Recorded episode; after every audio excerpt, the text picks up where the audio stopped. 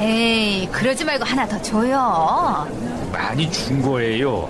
그렇게 주면 남는 거 하나도 없어요. 안 남는 게 어딨어요. 아니, 하나 더 줘요. 아니, 진짜. 됐어요. 사지 마세요. 참나, 첫 손님부터 재수 없게. 아이. 뭐예요? 재수 없어? 이 아저씨가 정말? 아줌마, 영식 끼어들면 어떡해. 아저씨가 안 껴주고 달려서 그렇지 아까부터 깜빡이 넣었잖아요. 여기 끼어들기 금지 구간인 거 몰라? 운전 처음 해. 아, 언제 왔다고 아까부터 반말이야? 아, 여기서 싸우지 말고 차 좀 빼요.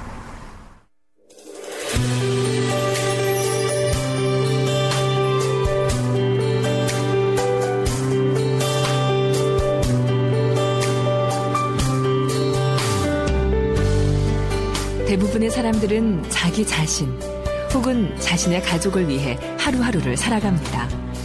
다른 사람을 위해 무언가를 한다는 것은 평소와 다른 매우 특별한 마음가짐이 필요합니다.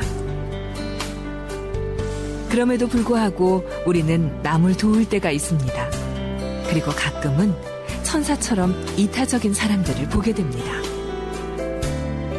이런 차이는 어디에서 오는 걸까요? 인간은 정말 이기적인 존재일까요? 그렇다면 남을 돕는 마음은 어떻게 만들어지는 걸까요?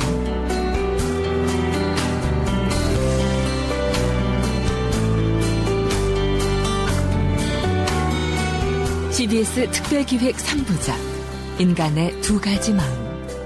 첫 시간인 오늘은 제1부 이기심은 본능인가 편을 보내드립니다.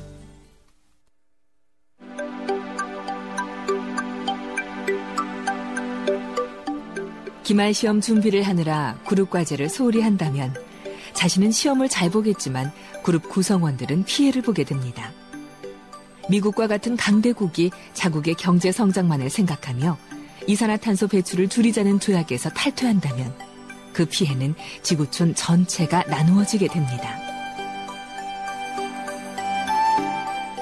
이기심은 나만을 생각하는 마음이지만 대부분의 경우에는 소수의 이익과 다수의 피해라는 부정적인 결과를 가져옵니다. 개인적 이기심은 주위 사람 몇몇의 피해로 그치지만 집단이나 국가 등으로 범위가 넓어지면 그 파급력이 대단히 커지게 됩니다. 내 뒷마당에서는 절대 안 돼라는 님비 현상은 개인적 이기심이 집단 이기주의로 나타나는 대표적인 사례라고 할 수 있습니다. 미국 UCLA 사회학과 윌리엄 림 박사의 설명입니다. 교도소, 정신병원, 발전소 같은 시설이 자기 집 바로 옆에 들어오는 것을 반길 사람은 아무도 없습니다. 대화와 타협을 통해 합리적인 수준의 보상이나 인센티브를 받아들여야 하지만 모두가 내 뒷마당에는 안 되라고 하며 무조건적인 반대로 일관한다면 사회 전체가 부담해야 하는 비용이 엄청나게 커지게 됩니다. 이렇게 이기심은 부정적인 모습을 보이는 경우가 많습니다. 그렇다면 우리 인간은 천성적으로 자기만을 생각하는 이기적인 존재일까요?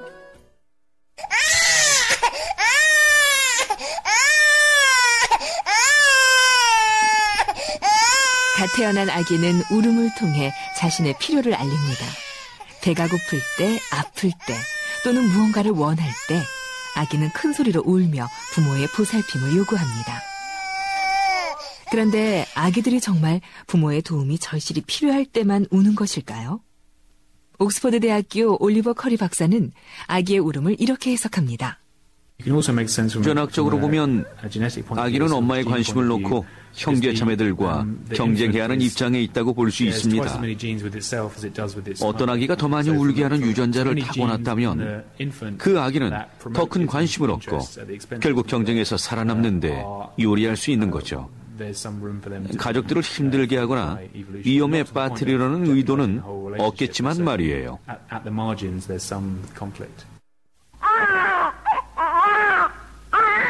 아기의 입장에서 보면 더 크게, 더 많이 울수록 더 많은 보살핌을 받을 수 있습니다.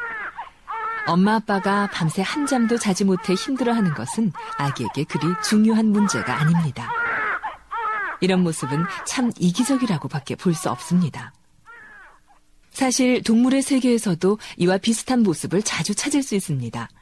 올리버 커리 박사의 설명입니다. That's an interesting example also because the different chicks are competing with one another. 예, 재미있는 사례로 서로 경쟁하는 아기 새들이 있습니다.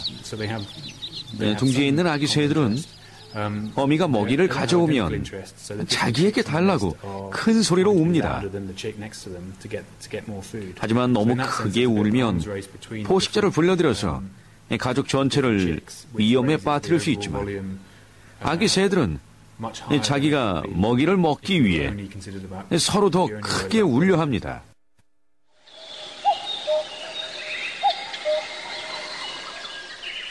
주위와 협력하지 않고 자기 자신만의 이익을 생각하는 이기적인 모습은 식물에게도 마찬가지입니다. 올리버 커리 박사의 설명을 좀 더 들어보겠습니다. 또 하나 많은 사람들이 들은 사례로 지나치게 키가 커진 나무들이 있습니다. 그 나무들은 더 많은 햇빛을 받기 위해 계속 위로 자랍니다.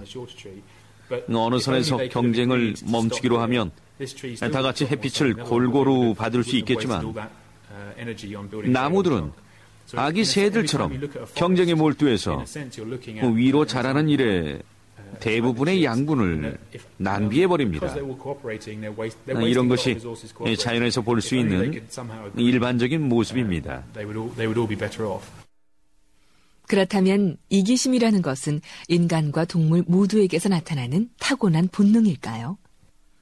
인간의 생물학적 본성에 대한 유명한 설명으로 리처드 도킨스의 이기적 유전자 이론이 있습니다.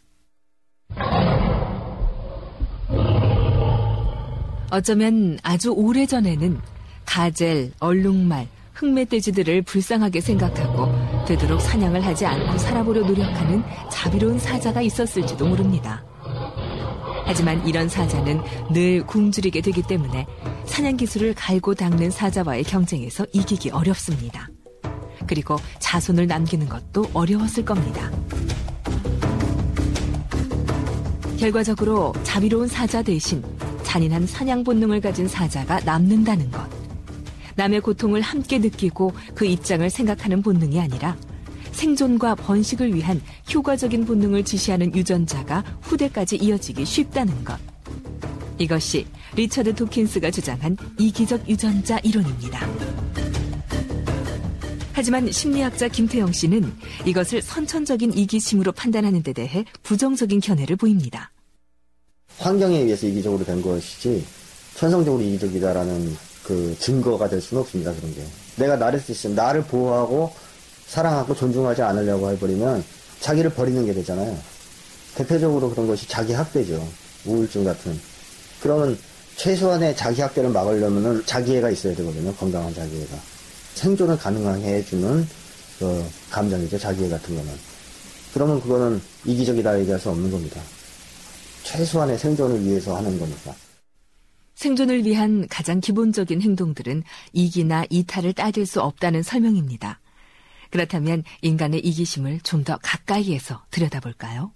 우리 주변에는요, 우리 친구들이 도와줄 수 있는 사람이 많대요.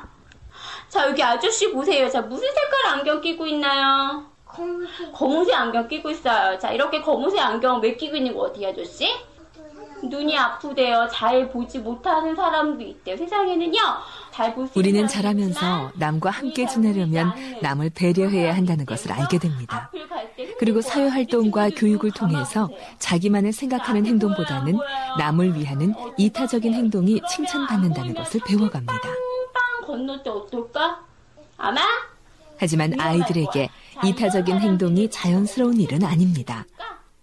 부천의 한 초등학교 교사의 이야기를 들어봅니다.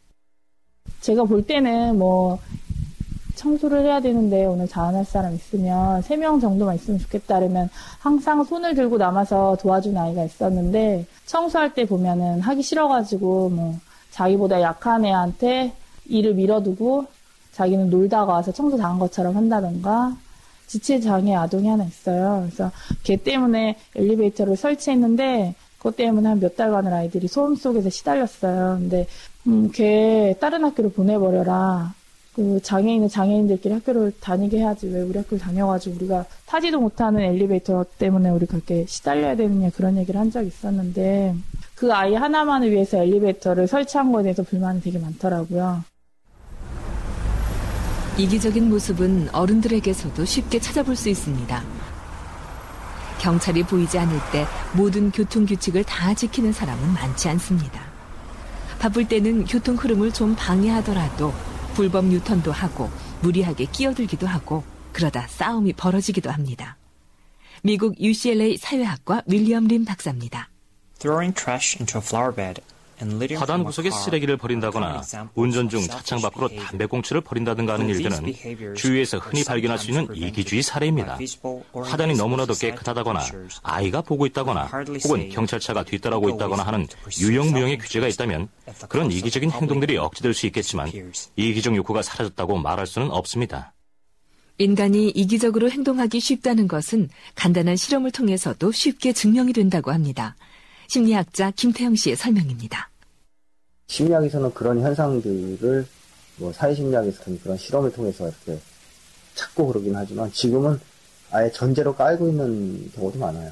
인간은 이기적이다라고. 왜냐하면 그런 사례가 너무 세상에 많고 그런 실험이야 만들어내면 얼마든지 그런 데이터가 나오기 때문에 인간이 이기적이라는 것을 증명할 수 있는 연구나 실험은 차고 넘친다 이렇게 볼 수 있겠죠. 이런 모습을 직접 확인하기 위해 거리에 나가봤습니다. 한산한 오후, 지하철역 근처의 보도 위에 지갑을 하나 놓아두었습니다. 지갑 안에는 돈과 함께 지갑 주인의 명함이 들어있습니다.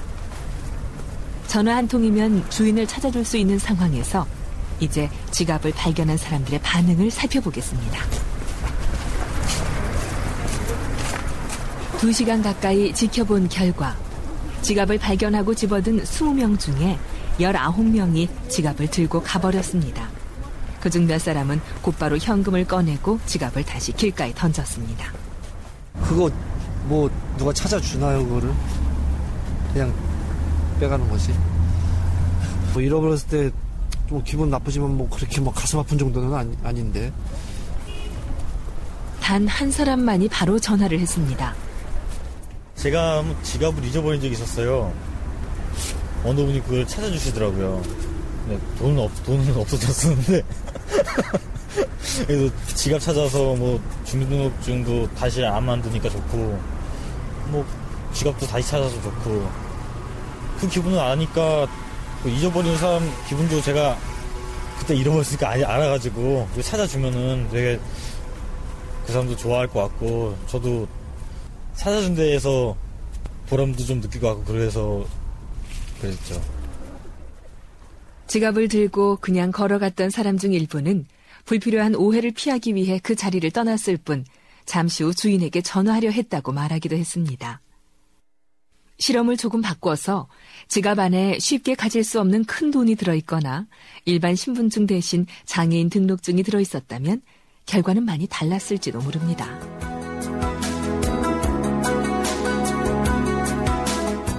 사실 자기 자신을 위하는 것이 반드시 나쁜 것만은 아닙니다.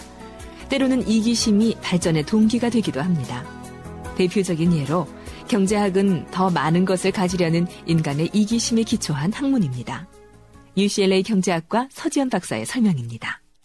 Since the time of Adam Smith, 아담 스미스 이후로 경제학은 희소한 재화를 차지하기 위한 경쟁, 보다 적은 비용으로 보다 큰 만족을 얻고자 하는 욕구를 기본 원리로 삼고 있습니다. 바꿔 말하면 이기적인 욕심이 경제학의 기본 원리라고 말할 수도 있겠죠.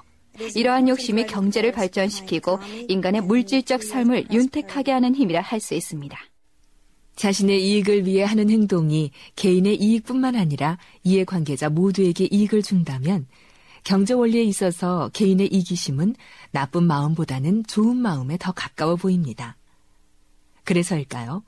현대사회는 많은 부분에서 이기적인 태도에 공감하고 그것을 삶의 일부로 인정하고 있습니다. 대인관계연구소 양창순 원장입니다. 요즘에 이제 그 많이 주목받는 이론이 이제 나르시시즘에 대한 거예요. 나르시시즘이 이제 인간의 본성이라는 거죠. 근데 이제 나르시시즘을 번역하면은 이제 자기애, 자기 사랑이라고 할 수가 있는 거고요. 그걸 조금 이제 풀어서 말씀드리면은 누가 뭐라고 해도 난 내가 가장 옳고 내가 가장 중요한 존재이고 그런 나를 세상과 사람들은 인정해 주기를 바라는 심리예요. 그 플란서의 정신과 의사인 프랑스와서 돌프는 인간의 모든 행동에 숨어 있는 동기가 이 나르시시즘이라고 얘기를 하고 있고, 그다음에 이제 에리 프롬과 같은 사람은 이 나르시시즘이 제2의 본능이라고까지 얘기하고 있어요. 이기심은 현대인들이 공통적으로 가지고 있는 마음이라는 것을 부정할 수는 없습니다. 또 어떤 의미에서는 이기심이 사회의 발전에 도움이 되기도 합니다. 하지만 자기를 먼저 생각하는 마음을 인정한다는 것이 남에게 피해를 주는 부정적인 의미의 이기주의자가 되라는 뜻은 아닙니다. 양창순 원장의 설명입니다. 나는 내 본성이 나를 향하게 돼 있는 것처럼 상대방을 향하게 돼 있다. 그것을 받아들이면은 이게 해결이 되는 거죠. 우리가 외국에서 정말 지진으로 죽었다. 러시아에서 나이트클럽에서 몇백 명이 죽었다. 참 마음 아프겠다. 하지만은 내일 이거 전기요금 내야 되는데 이거 어떻게 하지? 그것 때문에 고민하는 것이 인간이라는 거죠. 그것을 그냥 자연스럽게 받아들이는 거예요.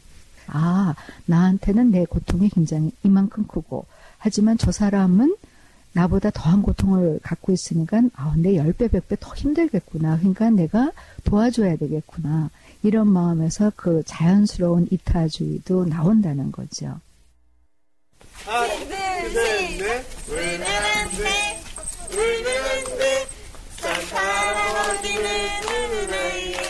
성탄절을 맞아 자원봉사자들이 산타 복장을 하고 어려운 아동들을 찾았습니다.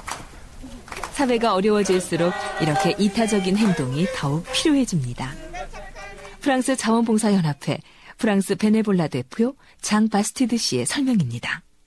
생활고로 어려워하는 사람들이 많아지면서 경제뿐만이 아니라 사회적으로도 문제를 겪고 있습니다. 이에 반해서 정부에서는 이들에게 필요한 것들을 모두 충족시켜줄 수 없는 상황입니다. 때문에 국가가 할 수 없는 많은 부분을 오늘날에는 봉사를 통해 충족해야 합니다. 하지만 경제가 어려워질 때에는 자선단체나 봉사단체들 역시 어려움에 처하게 됩니다. 세계 자원봉사협회 이강현 회장의 말입니다. 대체로 이제 자원봉사의 로드가 더 많아졌다. 그런 이제 불평들을 많이 하죠. 그리고 예산은 이제 정부나 기업에서 전부 이제 지원해주는 예산들이 굉장히 줄어들어서 자원봉사단체들이 대부분 다 어렵게 됐다는 그런 얘기들을 많이 합니다. 전반적으로 이 경기 침체가 되면은 다 그거는 당연한 귀결로 그런 것이 오는 것이죠. 자원봉사 선진국으로 알려진 영국도 상황은 크게 다르지 않습니다. 영국은 얼마 전에 금융위기로 가장 큰 타격을 입은 나라 중 하나입니다. 그 결과 많은 봉사단체들이 어려움을 겪고 있습니다. 영국의 자원봉사 지원단체인 CSV의 홍보를 맡고 있는 제이슨 씨의 이야기를 들어봅니다. CSV를 포함해 모든 자선단체들이 문제를 겪습니다. 단체들에 대한 지원이 줄어드니까요. 자원봉사의 활성화를 위한 일들을 계속하려면요. 단체의 운영 예산까지 삭감해야 할 것 같아서 걱정이 됩니다. 경기 침체는 개개인의 삶을 피폐하게 만들어 더 이기적인 마음을 가지게 만들 뿐 아니라 그동안 남을 돕는 일에 앞장서온 사람들에게도 타격을 줍니다.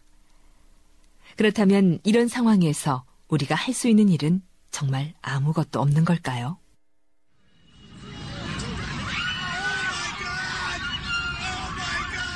(2001년 9월 11일) 미국 월드 트레이드 센터 앞에서 녹음된 소리입니다. 9.11 테러는 미국 역사상 최초의 본토에 대한 공격이었습니다. 미국은 패닉 상태에 빠졌고 전 세계 증시는 폭락했습니다.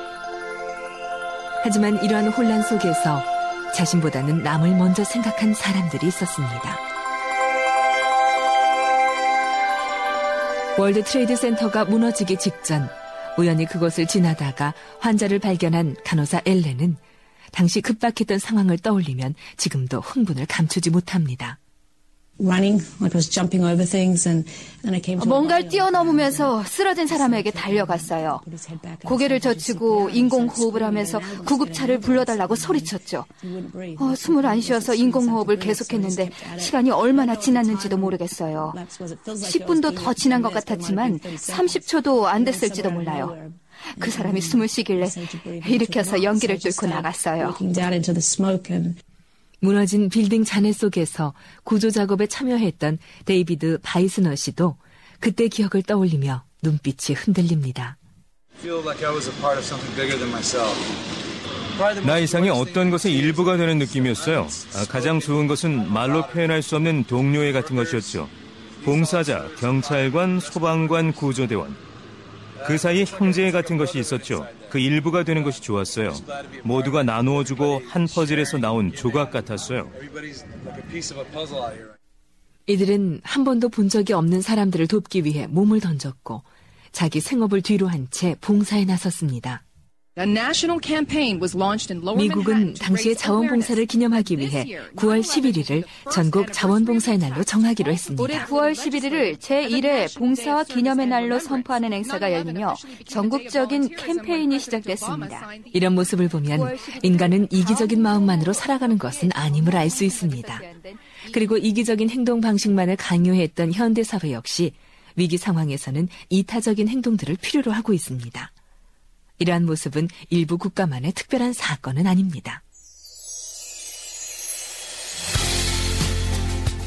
태안 자원봉사자들의 아름다운 모습을 기억하기 위해 이현우, 이적, 박정현 등 8명의 가수들이 함께 만든 기적이라는 노래입니다. 2007년 태안 앞바다에서 기름 유출 사고가 벌어지자 이곳의 복구를 돕기 위해 연인원 100만 명이 넘는 자원봉사자가 몰렸습니다.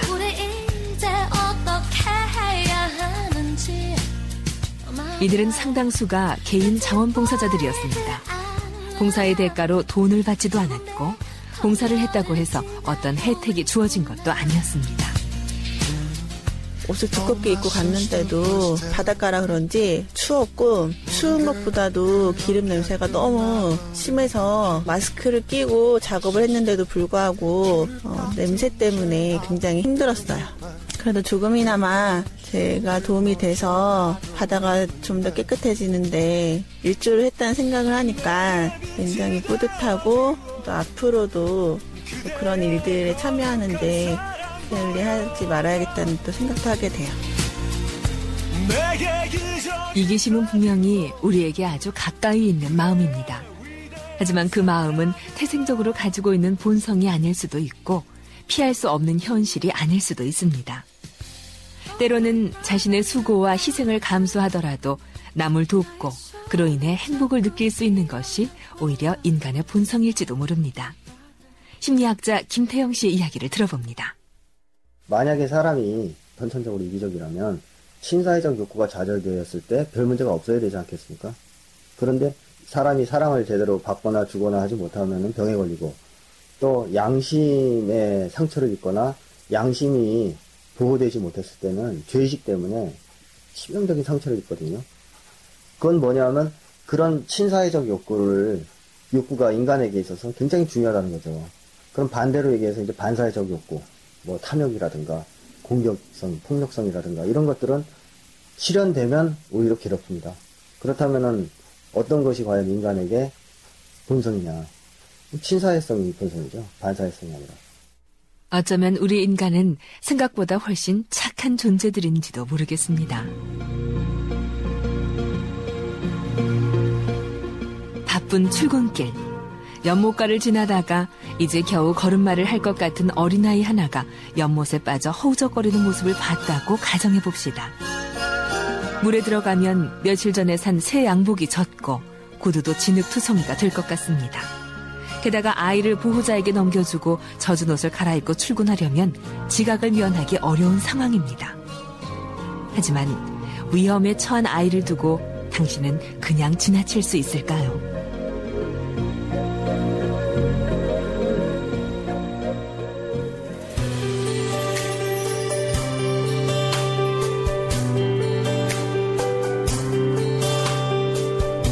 사회는 경쟁을 부추기고 사람들은 점점 더 이기적으로 변하는 것만 같습니다. 특히 요즘 같은 때에는 얄미울 정도로 자기 실속을 차리는 사람들이 현명해 보이기도 합니다. 하지만 우리 모두는 자신만을 위하는 이기심뿐 아니라 이타심이라고 불리는 마음을 분명히 가지고 있습니다. 그 마음은 어떻게 해야 볼 수 있을까요? 이타적인 행동은 과연 어떻게 만들어질까요? CBS 특별기획 3부작 인간의 두 가지 마음, 오늘은 제1부 이기심은 본능인가 편을 보내드렸습니다. 지금까지 취재 구성 유창수, 해설의 정남이었습니다. 내일은 제2부 이타심은 어디에서 오는가 편이 방송됩니다.